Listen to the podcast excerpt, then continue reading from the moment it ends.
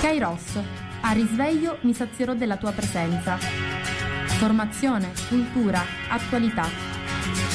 Lancia in alto la tua vita come una moneta e lasciala volare più su. La paura di cadere non potrà mai farti male se tu chiedi aiuto lassù cadi, poi piangi, ma credimi, lui è già lì con te. E anche se poi non lo vedi, sì, lui è già lì perché non c'è fallimento.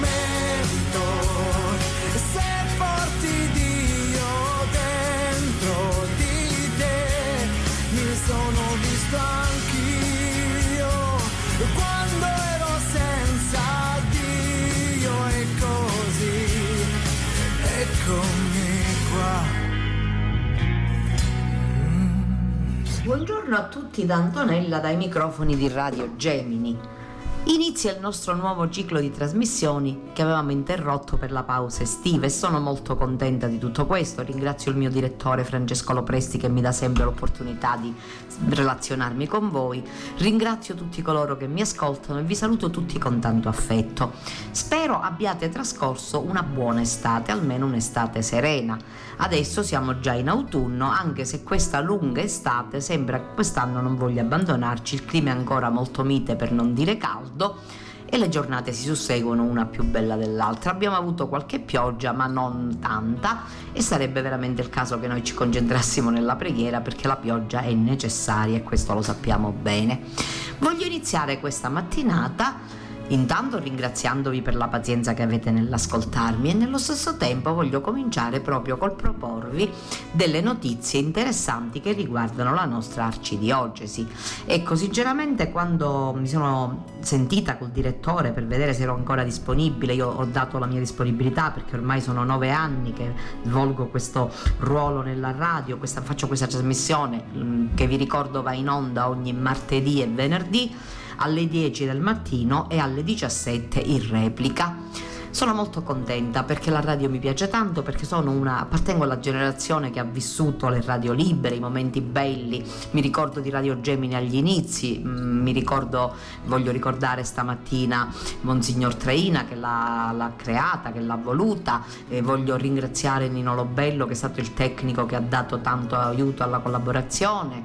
E il nostro caro Giuzzillo Militello che non c'è più, il Cavaliere Lupo, Don Ciccino La Placa, il signor Brucato, tutte persone che hanno lavorato in radio, che sono state presenti e che hanno contribuito al fatto che la radio potesse andare avanti e potesse esserci ancora oggi, in quest'epoca in cui forse si può pensare che la radio sia qualcosa di caduto in disuso, ma non è così, perché intanto le persone anziane continuano ad ascoltarla e poi anche molti giovani sono interessati alla radio. E detto questo, inizio questa trasmissione di questo 28 settembre 2021 leggendovi un bell'articolo che appare sul sull'amico del popolo e dice così Livatino, iniziata la peregrinazio della reliquia, Monsignor Damiano, abbiamo bisogno di testimoni credenti e credibili. Come tutti sappiamo perché ne abbiamo già parlato, Rosario Livatino è salito agli altari il 9 maggio di quest'anno e ha avuto inizio, leggo da avvenire appunto da un articolo di Carmelo Petrone, da Canicattì, ha avuto inizio da Canicattì domenica 19 settembre 2021 la peregrinazio diocesana della reliquia del Beato Rosario Angelo Livatino. Il reliquiario contenente la camicia intrisa di sangue indossata il giorno dell'assassinio è arrivato da Agrigento, portato dal direttore del Centro per l'Evangelizzazione che coordinerà e accompagnerà la reliquia nel pellegrinaggio per i 43 comuni dell'arcidiocesi. La comunità ecclesiale civile si è ritrovata nella parrocchia Maria Ausiliatrice, Oratorio Don Bosco. Subito dopo l'accoglienza e il saluto del parroco e vicario foraneo Don Angelo Morgante, l'arcivescovo Monsignore Alessandro Damiano ha presieduto nella venticinquesima domenica del tempo ordinario la celebrazione eucaristica di ringraziamento per la beatificazione del giudice martire con un ricordo delle vittime innocenti della mafia. Nell'omelia, commentando il brano del Vangelo, il figlio dell'uomo viene consegnato nelle mani degli uomini e lo uccideranno, ma una volta ucciso dopo tre giorni risorgerà, ha detto, come Gesù, Rosario Livatino ha offerto la sua vita, ha ricevuto la grazia del martirio ed è entrato nella gloria della nuova Gerusalemme. Stasera, ha proseguito, ci ritroviamo nella sua e nella nostra Canicattì per ringraziare il Signore di questo dono. Avremmo dovuto farlo, ricorda, la domenica successiva al 9 maggio, ma l'andamento della situazione pandemica l'ha reso impossibile. Questo ritardo però è stato provvidenziale perché nel contesto delle celebrazioni di questi giorni il ringraziamento per la tu- sua beatificazione si intreccia con l'impegno a, ravvivare la sua memoria, a promuovere la sua testimonianza, a seguire il suo esempio. Facendo poi riferimento alla peregrinazio, ha ricordato come essa ci permette di contemplare nel sangue versato al momento del martirio il segno tangibile del dono di sé, vissuto fino alla fine, facendo poi riferimento al ricordo delle vittime innocenti di mafia che nell'Eucarestia sono state commemorate ha proseguito evidenziando come il loro ricordo ci mette di fronte alla grave responsabilità della comunità, quella ecclesiale e quella civile insieme, di farsi carico di ogni forma di ingiustizia.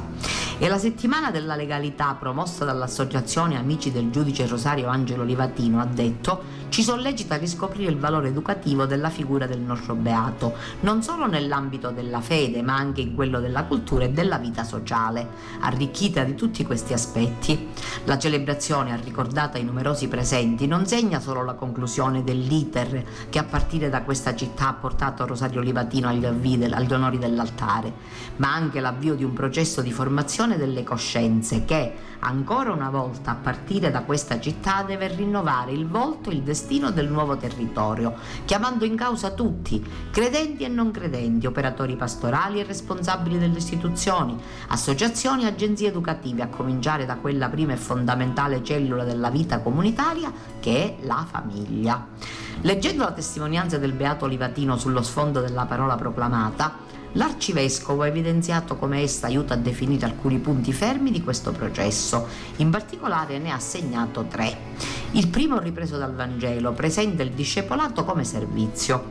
Ascoltando il, terzo, il testo di Marco ha detto colpisce la sproporzione, anzi la contrapposizione che c'è tra Gesù e i dodici sul modo di intendere la figura del discepolo. Gesù ha appena annunciato la sua passione dicendo di essere pronto a dare la sua vita, ma i dodici non capiscono e discutono su chi tra di loro sia il più grande. Anche, noi, anche a noi ha detto capita spesso di ragionare così. In gioco c'è il posto che ognuno vuole occupare. Il primo è quello di chi pensa solo a sé, l'ultimo è quello di chi, met- chi mette prima gli altri. Ma in gioco, ha proseguito, c'è anche il criterio per valutare le scelte, sia riguardo al posto da occupare, sia riguardo alle azioni che il posto occupato richiede.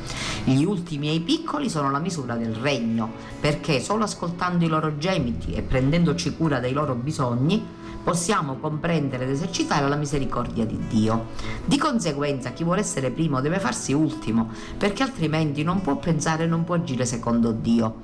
E chi vuole essere più grande deve mettersi al servizio di tutti a imitazione del figlio dell'uomo, il quale non è venuto per farsi servire, ma per servire e dare la propria vita in riscatto per molti.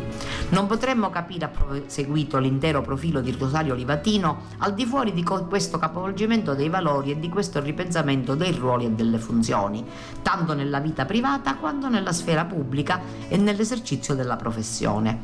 Il suo stesso martirio affermato resterebbe senza senso e potrebbe sembrare un fallimento finale di una serie di sconfitte, ma sappiamo che non è così, proprio perché l'educazione ricevuta in famiglia e la fede maturata nel tempo gli hanno dato una visione alta della realtà, della responsabilità e del dovere, ispirata al Vangelo e in netta contrapposizione con la mentalità corretta corrente con la logica del mondo.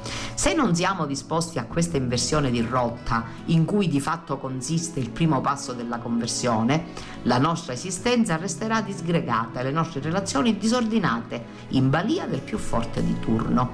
Gli ultimi saranno sempre più marginalizzati e oppressi, mentre i prepotenti continueranno a contendersi i primi posti, in una lotta tra poveri dove nessuno vince e dove perdiamo tutti. E di questo ciascuno per la sua parte dovremo rendere conto a Dio oltre che agli uomini, per ciò che facciamo e per ciò che omettiamo di fare, per ciò che diciamo e per ciò che preferiamo non dire, per ciò che reclamiamo a tutti i costi e per ciò che ipocritamente facciamo finta di non vedere. La seconda lettura, proseguito, ci invita a scavare dentro i meccanismi della coscienza per trovare le radici del male e innescare quella conversione tanto urgente quanto necessaria. Esse vanno ricercate nelle passioni che si agitano dentro di noi, creando una lacerazione interiore dalla quale poi dipendono le battaglie che intraprendiamo e le controversie che non sappiamo dirimere. San Giacomo ci parla di gelosia e di spirito di contesa, di desideri insaziabili che spingono verso il possesso e di invidia incontenibile che genera insoddisfazione. Quando prendono il sopravvento, l'altro smette di essere fratello e diventa complice o rivale. Allora diventa impossibile parlare di fraternità e prossimità, di carità e di condivisione, di bene comune e di giustizia sociale. Purtroppo dobbiamo ammettere affermato che questo succede anche troppo spesso e non solo nei grandi fatti di cronaca nero nella prassi abituale delle organizzazioni mafiose, ma anche in tante situazioni ordinarie che viviamo tutti i giorni a cui forse ci siamo assuefatti al punto tale da ritenerle normali e da ritrovarvi le giustificazioni più accomodanti. Anche su questo ha detto la parola di Dio ci richiede un cambiamento decisivo, suggerendoci un altro ribaltamento che si aggiunge a quello del discepolato e ne costituisce il fondamento. Si tratta di anteporre alla stoltezza del mondo la sapienza che viene dall'alto e purifica le nostre passioni, che vorrei indicare come secondo punto fermo per un serio e fecondo processo di formazione delle coscienze. La sapienza che viene dall'alto è la fonte della vita nuova nello spirito, per la quale la nostra volontà e il nostro impegno sono necessari ma non sufficienti. Solo con la grazia di Dio infatti possiamo risanare i nostri sentimenti e correggere le nostre inclinazioni, per confermarci in tutto a Cristo che è modello perfetto dell'umanità. Qui troviamo un altro tratto distintivo della figura di Rosario Olivatino. No. Fin da piccolo, per la sua spiccata sensibilità, ha coltivato le virtù cardinali della prudenza e della giustizia, della fortezza e della temperanza. Ma queste sono state esaltate e potenziate da quelle teologali della fede, della speranza e della carità, alimentate attraverso la preghiera quotidiana, la meditazione assidua della parola di Dio e la partecipazione costante all'Eucaristia.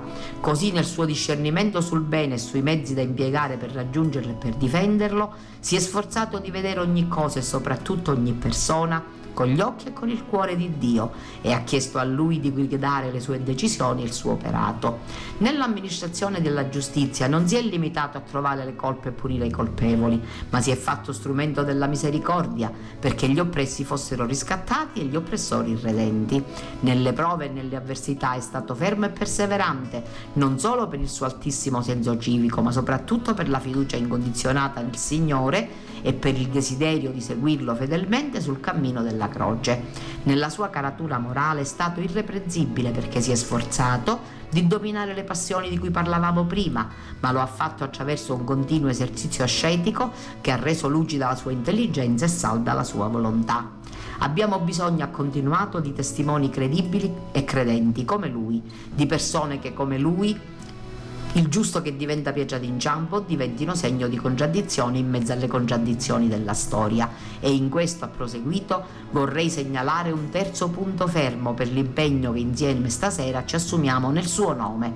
Essere pietra d'inciampo è segno di contraddizione non significa mettersi contro qualcuno, come probabilmente pensano quelli che uccidono i profeti. Significa al contrario essere a favore di tutti e proprio per questo smascherare la cultura della morte e del peccato, svelare la logica della violenza e del sorpruso, contrastare lo stile dell'ingiustizia e dell'illegalità. È chiaro che così si diventa scomodi perché prima o poi si finisce per pestare i piedi a qualcuno che farà di tutto per non lasciarseli pestare, ma questo è il prezzo da pagare per essere veramente liberi e veramente liberatori. Rosario Livatino ha detto ci insegna che le guerre non si vingano con altre guerre, da cui si esce sempre sconfitti. Si vincono con il coraggio della verità e con la forza del bene che provocano senza mancare di rispetto e interrompono senza venire allo scontro anche a costo della vita. Auguriamoci a concluso che continui a essere delicatamente scomodo per tanti, a cominciare dalla sua canica T.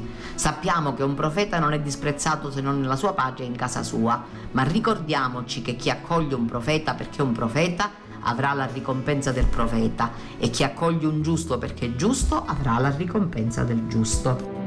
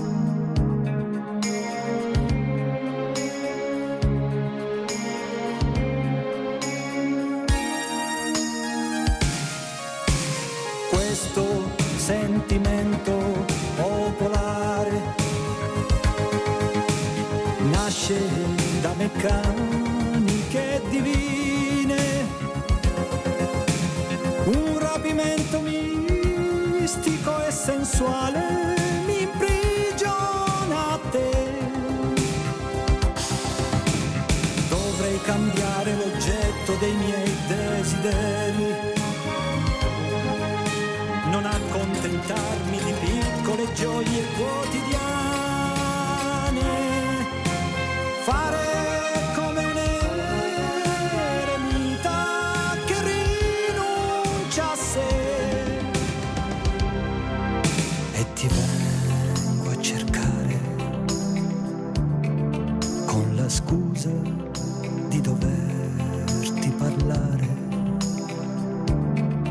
senza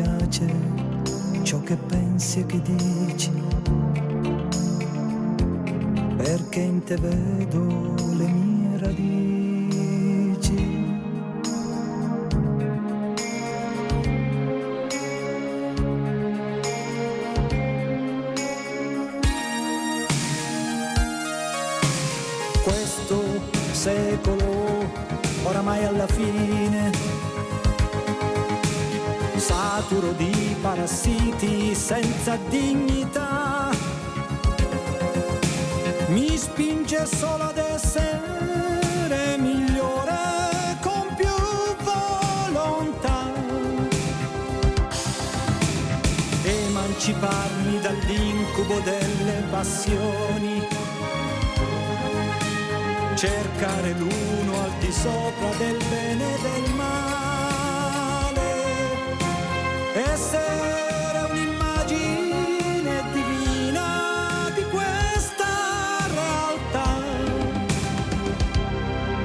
e ti vengo a cercare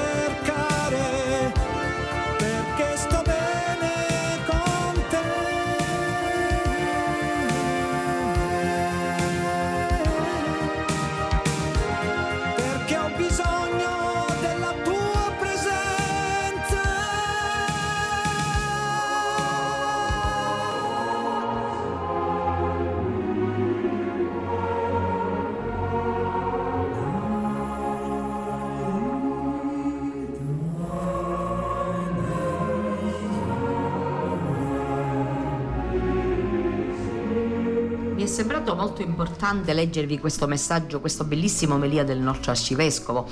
Al termine della celebrazione ha preso la parola il sindaco Ettore Di Ventura che ha voluto ricordare l'esempio del giudice Livatino, ma anche Antonino e Stefano Saetta. La nostra città nei due magistrati ha un valgido esempio nel cammino della legalità e della non violenza. Il loro sacrificio, una ragione di riscatto per questa città che è stata vittima, insieme alle famiglie Saetta e Livatino, della violenza mafiosa. Non è mancato inoltre il ricordo di Pietro Ivano Nava, testimone oculare dell'assassinio di Livatino, a cui è stata conferita la cittadinanza onoraria come gesto di gratitudine nei confronti di un uomo che con coraggio ha reso la tua testimonianza. Ma ancora la professoressa Ida Abate, in lei tutti coloro che hanno camminato e creduto.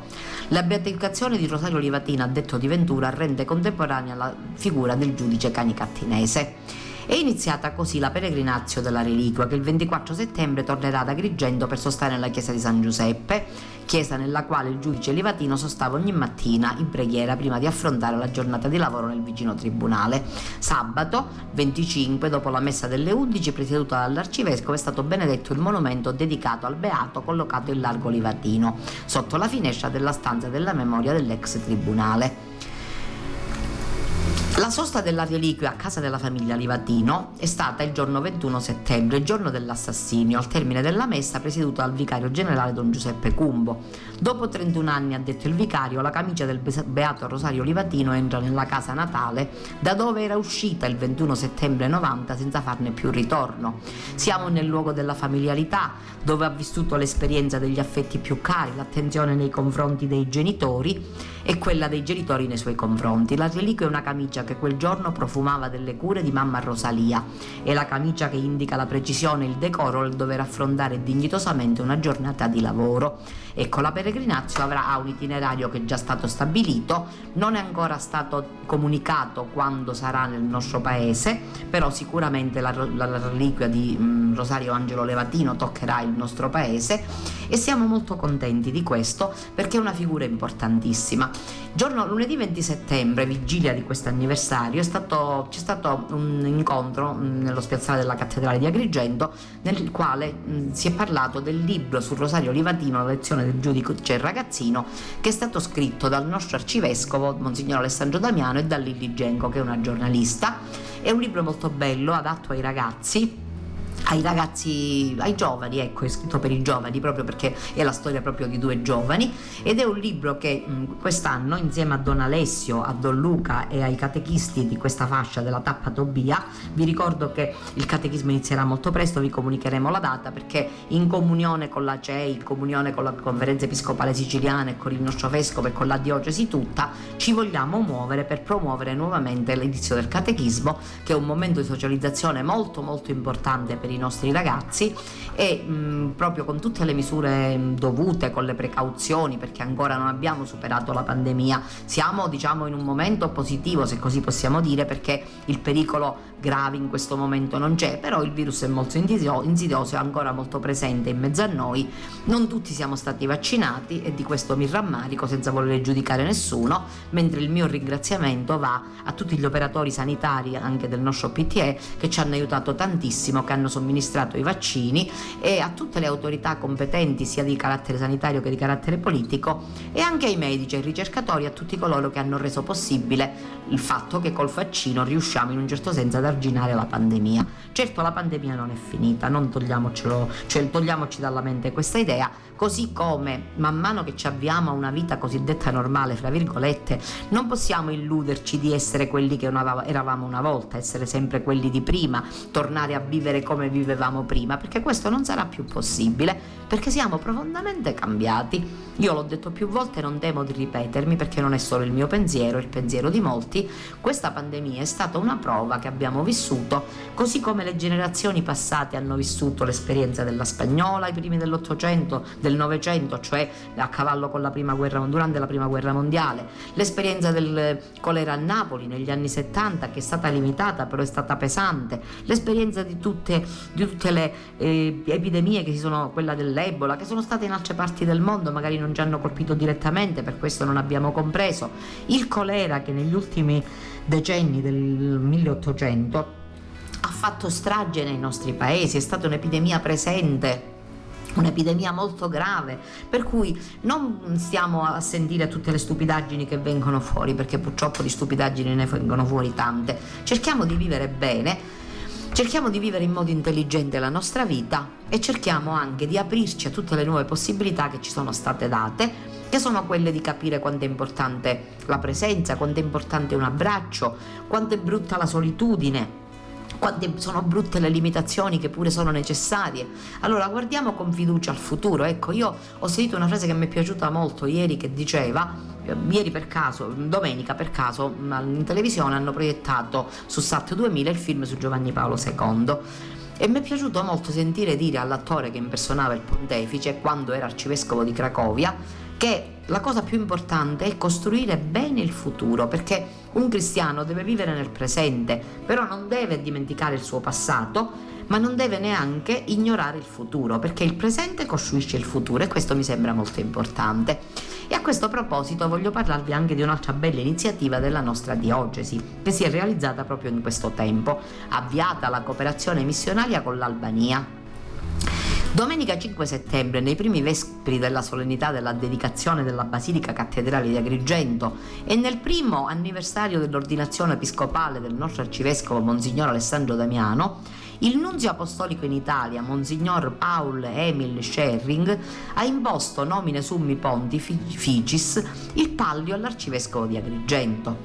La celebrazione eucaristica ha avuto luogo nella nostra bella cattedrale alla presenza in ossequio alle disposizioni governative di una rappresentanza di presbiteri, diaconi, religiosi, fedeli laici e le massime autorità civili e militari del territorio. È stata una forte esperienza di chiesa, seppure segnata dai limiti che l'emergenza sanitaria impone e in tanti anche dall'Albania hanno potuto seguire col collegamento streaming di cui ringraziamo il Signore e gli operatori. L'Eucarestia della dedicazione della cattedrale e l'imposizione del pallio, nel loro valore rispettivamente sacramentale, liturgico e simbolico, costituiscono tre rimandi alla piena comunione che uniti al nostro vescovo e per suo tramite al Santo Padre e alla Chiesa universale da lui presieduta nella carità, siamo chiamati a custodire e a vivere. Durante la Santa Messa, inoltre, alla presenza dell'amministratore apostolico del Sud Albania, Monsignor Giovanni Peragine, l'arcivescovo Alessandro ha conferito il mandato missionario a Don Riccardo Scorsone, Giovanni Russo, Maria Vega e Vincenza Lipari, avviando ufficialmente con la firma di un'apposita convenzione la, com- per la, la cooperazione missionaria preparata negli, negli anni negli ultimi anni. La chiesa agrigentina, così dopo l'esperienza quarantennale con la chiesa di Ringa, parrocchia di Smani in Tanzania, si apre generosamente alla dimensione missionaria che insieme a quella comunionale definisce l'identità e la vocazione propria delle chiese, radicate in un territorio e dilatata al mondo intero. All'inizio della celebrazione eucaristica ha preso la parola il vicario generale don Giuseppe Cumbo che a nome della chiesa agrigentina ha ringraziato nella persona del nunzio il Santo Padre la sua presenza, ha detto rivolgendosi a Monsignor Sherring, ci riempie di gioia perché ci manifesta l'attenzione del Santo Padre Papa Francesco per la nostra Chiesa agrigentina. Il suo compito infatti, come insegna il diritto, è di rendere sempre più saldi ed efficaci i vincoli che intercorrono tra la sede apostolica e le chiese particolari. La ringraziamo per essere oggi in mezzo a noi, il segno tangibile di questi vincoli e le diamo il benvenuto. Ha poi rivolto un saluto anche agli altri arcivescovi presenti in cattedrale, in particolare a Monsignor Carmelo Ferraro, primo arcivescovo metropolita che dopo il 2 dicembre dell'anno 2000 dopo che il 2 dicembre dell'anno 2000 la sede vescovile è stata dichiarata sede arci- arcivescovile metropolitana. Erano presenti anche Monsignor Salvatore Muratore, nostro conterraneo, Monsignor Enrico del Covolo, Monsignor Francesco Lomandro, arcivescovo di Siracusa, Monsignor Mario Russotti e Monsignor Gisana, rispettivamente vescovi di Caltanissetta e di Piazza Armerina. E un pensiero affettuoso al nostro cardinale Francesco Montenegro, non presente ma unito in preghiera spiritualmente. Un saluto anche a Mongio signor Giovanni Peragine, giunto appositamente dall'Albania. Non è mancato l'augurio all'arcivescovo Alessandro per l'anniversario della consacrazione episcopale. Prima dell'imposizione del pallio, presieduta dalla professione di fede dell'arcivescovo, Alessandro, davanti al nunzio a tutta la comunità, ha preso la parola Monsignor Sherring, il quale ha detto il pallio preso dalla tomba del Beato Apostolo Pietro e benedetto dal Santo Padre Papa Francesco lo scorso 29 giugno nella Basilica Vaticana, è antichissima insigne mm, episcopale confezionata con lana d'agnelli secondo la tradizione della Chiesa e indica la sollecitudine del nostro Salvatore che incontrandoci come la pecora perduta se la carica sulle spalle, simbolo del vescovo e del buon pastore. È molto importante pure, mm, è stato molto importante pure l'omelia di Monsignor Damiano e questa bellissima circostanza che ha visto questi due momenti molto forti per la nostra diocesi, questa imposizione del pallio e questo, questa cura sollecita verso l'amministrazione, verso l'Albania. Il vescovo infatti nell'omalia ha detto espressamente, forti della consapevolezza del lavoro svolto in Tanzania, ci volgiamo adesso all'amministrazione apostolica del sud d'Albania per cominciare una nuova esperienza di cooperazione, cioè di movimenti di entrata in uscita. Questi movimenti sono già attivati, stati attivati negli anni scorsi e vi ricordo che i nostri carissimi eh, Angelina Lamagra e Carlo Rigelli, ai quali vanno il mio affettuoso saluto, sono, fanno parte della, della mh, appartengono a questa struttura mh, diocesana e sono stati in Albania, hanno fatto un'esperienza bellissima come pure la nostra carissima Rosalia Matraxia. Personalmente nutro molto affetto per l'Albania e per questa esperienza perché negli anni passati io e mio marito insieme ad altre coppie avevamo dato la disponibilità per recarci in Albania, poi per circostanze familiari di altro tipo non abbiamo potuto compiere questa esperienza, ma mai dire mai. Ecco, io sono molto fiduciosa che se il Signore vuole un giorno ci porterà in Albania, in ogni caso possiamo sempre collaborare anche con la nostra preghiera e col nostro affetto e il nostro interessamento. Ti proteggerò dalle paure delle ipocondrie, dai turbamenti che da oggi incontrerai per la tua via, dalle ingiustizie dagli inganni del tuo tempo, dai fallimenti che per tua natura normalmente attirerai ti solleverò dai dolori dai tuoi sbalzi d'umore, dalle ossessioni delle tue manie. Supererò le correnti gravitazionali, lo spazio e la luce per non farti invecchiare.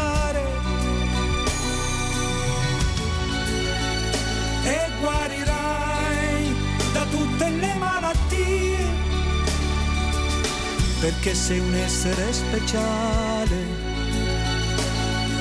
Ed io avrò cura di te.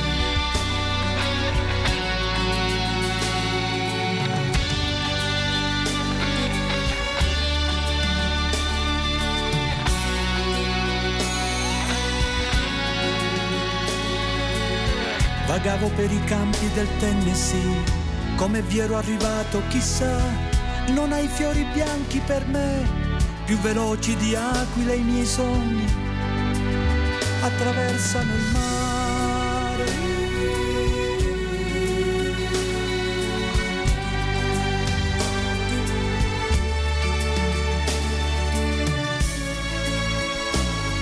Ti porterò soprattutto il silenzio e la pazienza, percorreremo assieme le vie che portano all'essenza. I profumi d'amore inebrieranno i nostri corpi. La bonaccia d'agosto non calmerà i nostri sensi. Tesserò i tuoi capelli come trame di un canto. Conosco le leggi del mondo e te ne farò dono. Supererò le correnti gravitazionali, lo spazio e la luce per non farti invecchiare. Ti salverò da ogni malinconia, perché sei un essere speciale ed io avrò cura di te. Che avrò cura di te.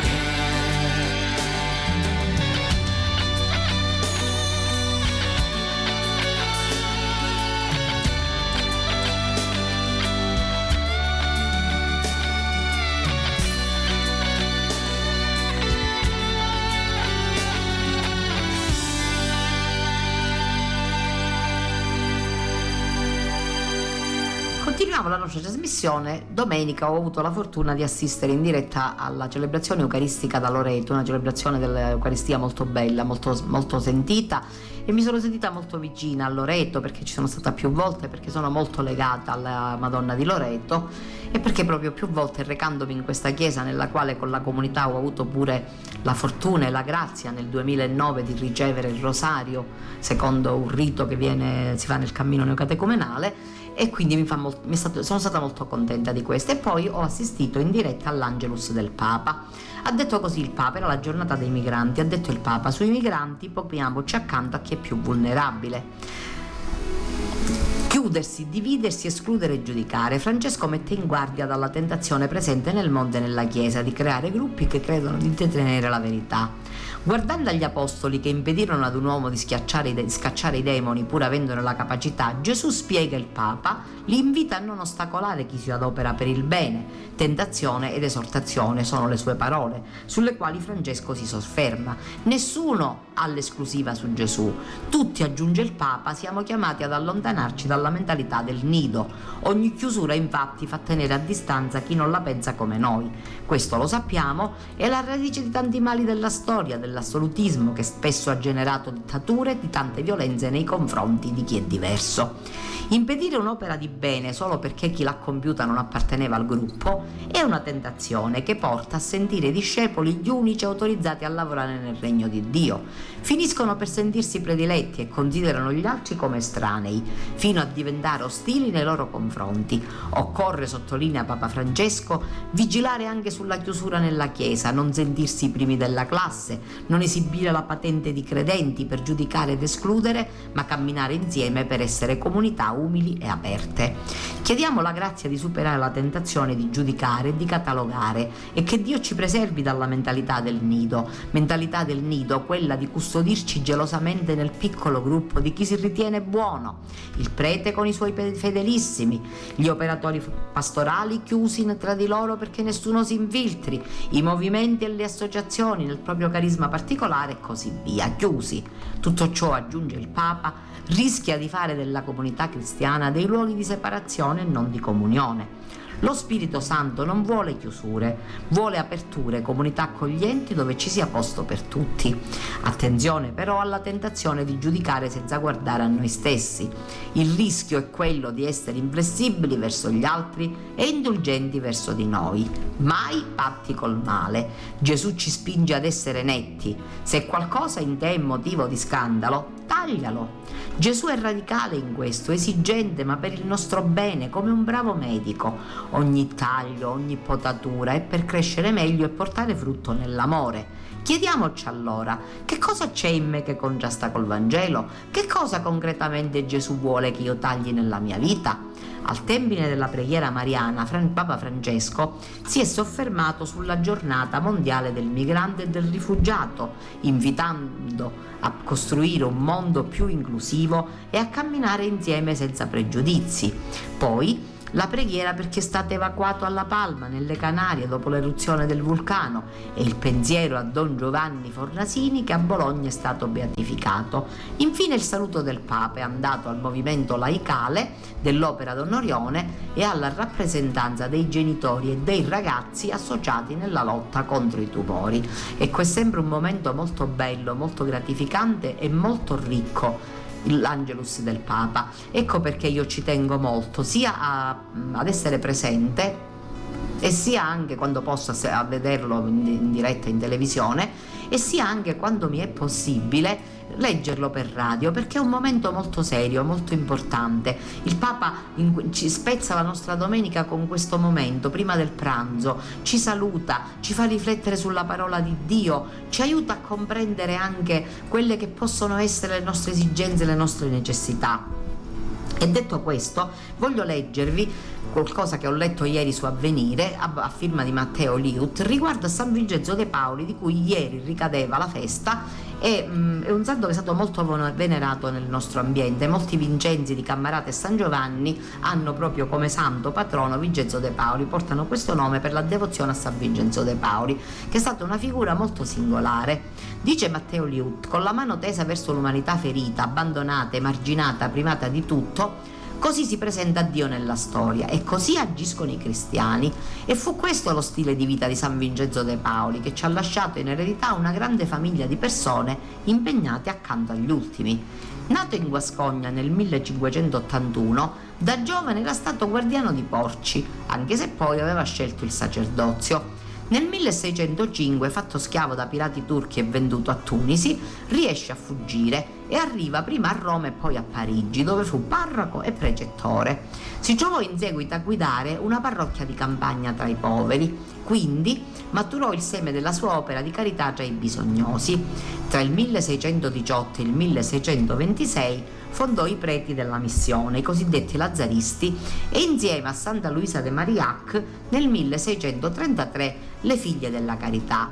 Morì nel 1660 e uno dei motivi per cui noi lo ricordiamo e lo conosciamo perché le suore che lavoravano negli ospedali, a Cammarata c'era un ospedale, prima, e c'erano anche queste suore, erano le cosiddette suore vincenziane, che erano vestite di blu con un cuore rosso ricamato e un grande cappello bianco con le ali, io me le ricordo ancora, erano in tutti gli ospedali ed erano eccezionali, erano persone veramente molto molto importanti e molto molto serie. Nella diciamo nel, nel promuovere la, nel lenire le sofferenze, ecco, avevano una grande professionalità perché molte erano infermiere di queste suore e oltre a questo erano anche delle suore molto molto diciamo molto solerti, molto, molto brave. I sorelli, ecco, si, io penso che chi di noi è più anziano e si ricorda l'ospedale di Cammarata funzionante, che funzionava molto bene, c'erano le consulenze di tutti gli specialisti, era ubicato mh, mm, vicino alla piazza di Cammarata in dei locali regalati, proprio donati per questo scopo dai fratelli Longo, mh, mm, da, da Luigi Longo e Antonio Longo, che erano due benefattori, erano i padroni del castello, fra l'altro, e dopo i Brangiforti, ed erano coloro che in opera di bene non avendo figli avevano voluto creare questo ente ospedaliero che poi però venne, cadde in disuso e per circostanze varie di cui non stiamo a parlare è stato mm, messo, diciamo, è stato abbandonato, però adesso ringraziamo Dio che possiamo avere il PTE che è una piccola cosa, non è certo un ospedale, un grande ospedale,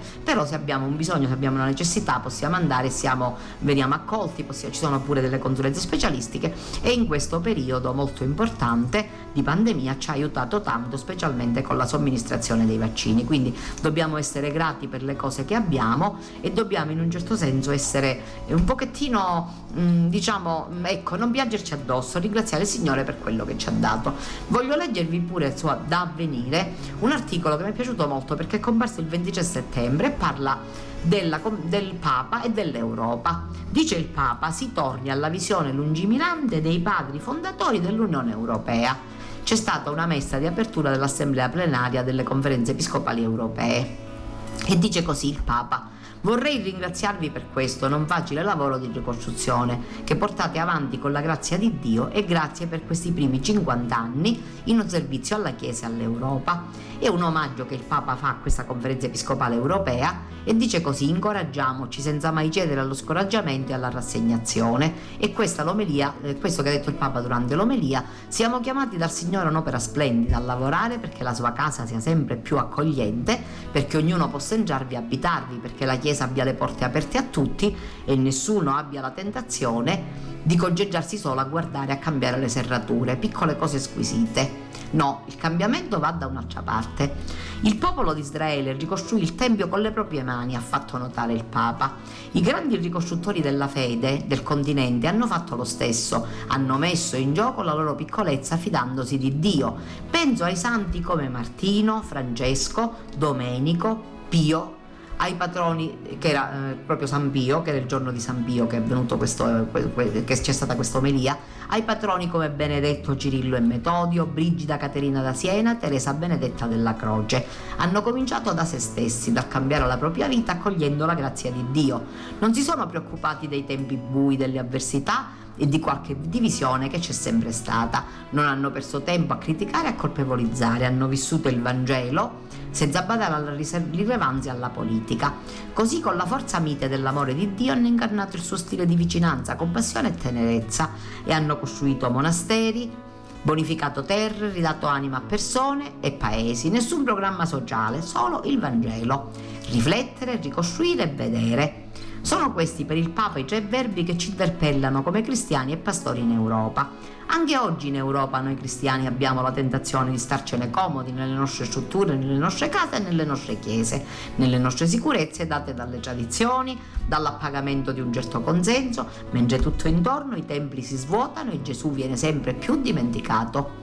È stato questo il monito di Papa Francesco. Quante persone non hanno più fame e sete di Dio, non perché siano cattive, no, ma perché manca chi faccia loro venire l'appetito della fede e riaccenda quella sete che c'è nel cuore dell'uomo quella concreta e perpetua sete di cui parla il padre Dante e che la dittatura del consumismo leggera ma soffocante prova a estinguere. Tanti sono portati ad avvertire solo bisogni materiali, non la mancanza di Dio. E questa è l'analisi del Papa. E noi di certo ce ne preoccupiamo, ma quando ce ne preoccupiamo davvero? È facile giudicare chi non crede, è comodo elencare i motivi della, della secolarizzazione, del relativismo e tanti altri ismi, ma è sterile. La parola di Dio ci porta a riflettere su di noi. Proviamo affetto e compassione per chi non ha avuto la gioia di incontrare Gesù oppure la smarrita. Siamo tranquilli perché in fondo non ci manca nulla per vivere oppure inquieti nel vedere tanti fratelli e sorelle lontani dalla gioia di Gesù? La mancanza di carità cari- causa l'infelicità perché solo l'amore sazia il cuore. Ne è convinto il Papa che ha messo in guardia dall'autoreferenzialità di una Chiesa che non sappia essere in uscita. Chiusi nell'interesse delle proprie cose, gli abitanti di Gerusalemme avevano perso il sapore della gratuità. Può essere anche il nostro problema, concentrarsi sulle varie posizioni nella Chiesa, dibattiti, agende, strategie e perdere di vista il vero programma, quello del Vangelo, lo slancio della carità, l'ardore della gratuità. La via di uscita dei problemi e delle chiusure è sempre quella del dono gratuito, non ce n'è altra, riflettiamoci. Fare come il popolo di Israele che ricostruisce il Tempio perché, perché smette di accontentarsi di un presente tranquillo e lavora per l'avvenire. E questo l'invito del Papa in questa omelia nella messa celebrata in San Pietro dice di, chi, di, ciò che ha bisogno la costruzione della Casa Comune Europea, di lasciare le convenienze dell'immediato per tornare alla visione lungimirante dei padri fondatori, visioni oserei dire profetiche d'insieme, perché essi non cercavano i consensi del momento, ma sognavano il futuro di tutti. Così sono state costruite le mura della Casa Europea e solo così si, si potranno rinsaldare. Ciò vale pure per la Chiesa, per la Casa di Dio, per renderla bella e ospitale. Occorre guardare guardare insieme all'avvenire, non restaurare il passato. Purtroppo c'è di moda questo restaurismo del passato che uccide tutti.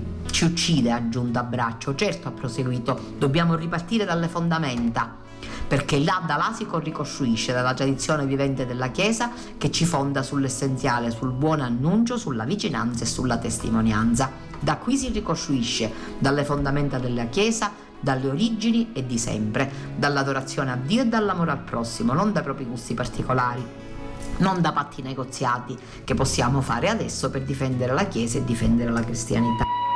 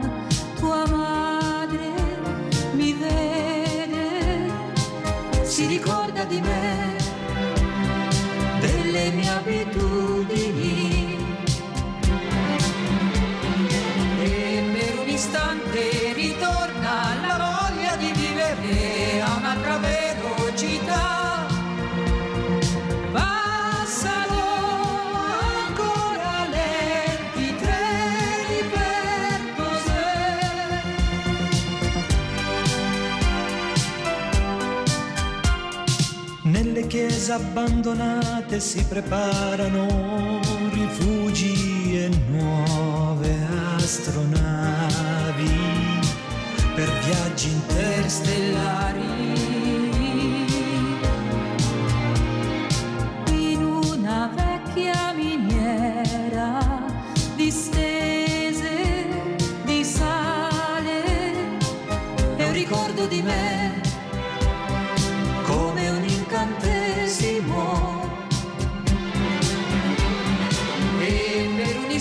querer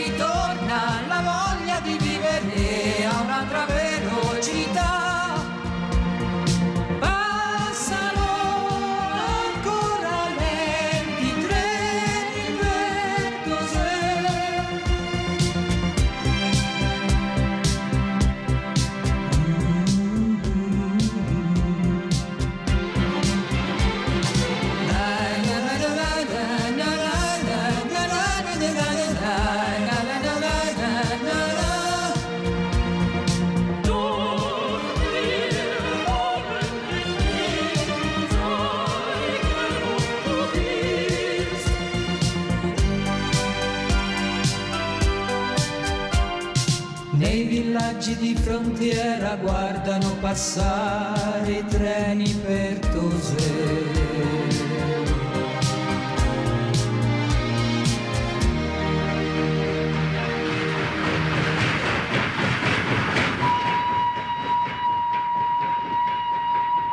E mi avvio alla conclusione. Spero di non avervi annoiato, spero che vi piaccia questa impostazione che prevede di quest'anno che prevede prima le notizie che riguardano la nostra arcidiocesi, notizie locali se ce ne sono e poi la Chiesa in generale. E in questo ultimo momento mi piace eh, essere un pochettino più frivola, se così si può dire, parlare un po' di cronaca. Ecco, che avete fatto di bello quest'estate?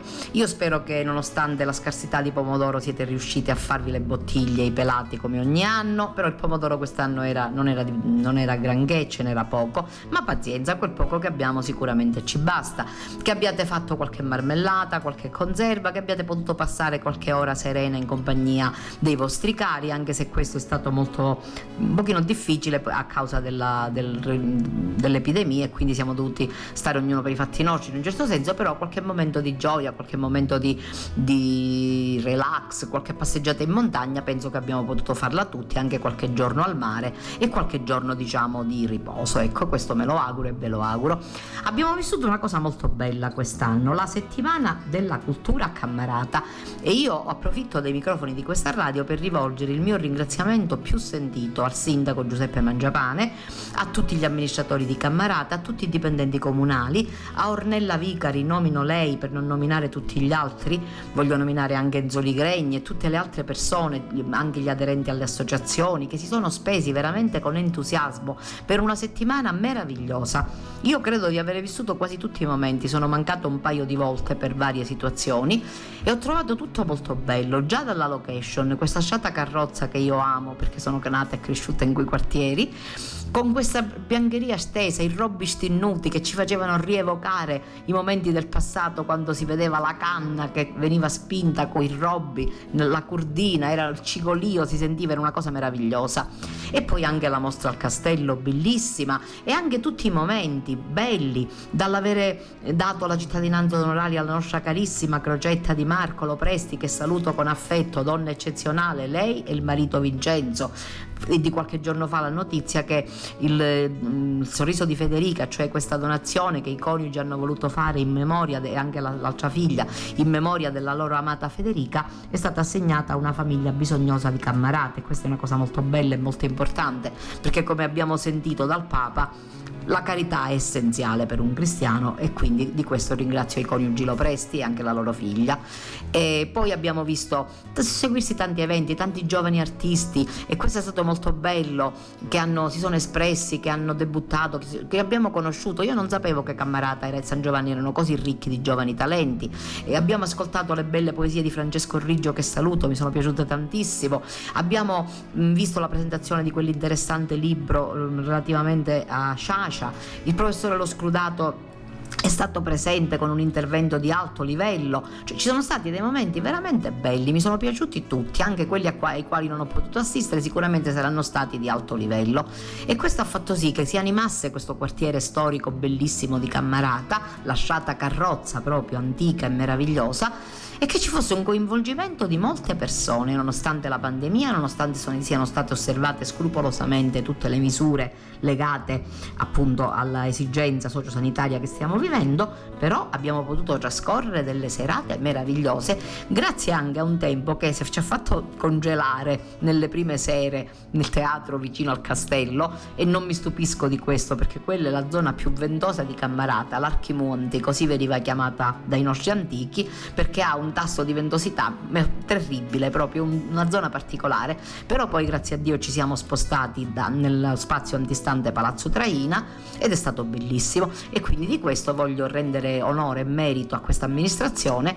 e speriamo che nel futuro si possa potenziare ulteriormente questo, mh, mm, tutto questo per far sì che la cultura ri- ritorni ad appropriarsi dei nostri territori. Cammarata e San Giovanni erano due paesi che avevano un buon livello culturale anche nel passato e poi una cultura semplice e contadina, quella che veniva dall'esperienza, la sapienza dei, dei piccoli, che, quella, che, anche quella è molto importante e va valorizzata. Quindi mh, mm, è stato bellissimo vivere questi momenti e spero si possano ripetere. Detto questo passo a darvi la ricetta, non crediate che ve la, ve la, ve la siete risparmiata perché vi darò ricette, vi do una ricetta di questo tempo, la zuccata. Bisogna avere una zucchina cucuzzeggia di Rascari che bisogna fare ingrossare, quindi chiedete se avete amici che hanno giardino, se avete voi il giardino, se potete dirlo a qualche, a qualche fornitore, che fa, vi procuri una, una zucca di Rascari grossa, dura quindi, viene tagliata a pezzi, pesata, si pesa l'equivalente peso di zucchero, dopodiché si sbollenta questa zucca e si divide lo zucchero in quattro parti, per il primo giorno si fa cuocere la zucca con la quarta parte di zucchero per circa 10-15 minuti insieme una scorzetta di limone. La stessa cosa si farà il secondo giorno, il terzo, il quarto. Dopodiché questa buona zuccata può essere conservata nei barattoli e vi assicuro che quando in inverno volete realizzare i pasticciuotti che sono dei dolci semplicissimi a base di pasta frolla, la vecchia pasta frolla siciliana che si fa con un chilo di farina, 4 uova, 300 g di zucchero e 300 g di sugna o 280 g di olio a seconda di quale volete usare, è indifferente si, dei, si sfila, si fanno dei biscotti, eh, si fa tipo, tipo pizzarruna, chiamiamole così, e si mette dentro questa zuccata, mm, tipo paste bianche, perdonatemi, e si mette dentro questa zuccata arricchita anche con un po' di cioccolato mm, a pezzo. Vi assicuro che gusterete di dolci buonissimi, dal costo molto contenuto, di assoluta eh, bontà e che vi permetteranno anche di fare bella figura. E detto questo vi saluto, vi ringrazio per la pazienza e per l'attenzione, vi do appuntamento a, mar- a venerdì alle ore 10 e poi alle 17 in replica sulle frequenze di Radio Gemini che vi ricordo sono 88 e 103 MHz. Grazie a tutti, buona giornata e buona settimana. Un saluto affettuoso da Antonella dai microfoni di Radio Gemini. Kairos, a risveglio mi sazierò della tua presenza. Formazione, cultura, attualità. Lancia in alto la tua vita come una moneta lasciala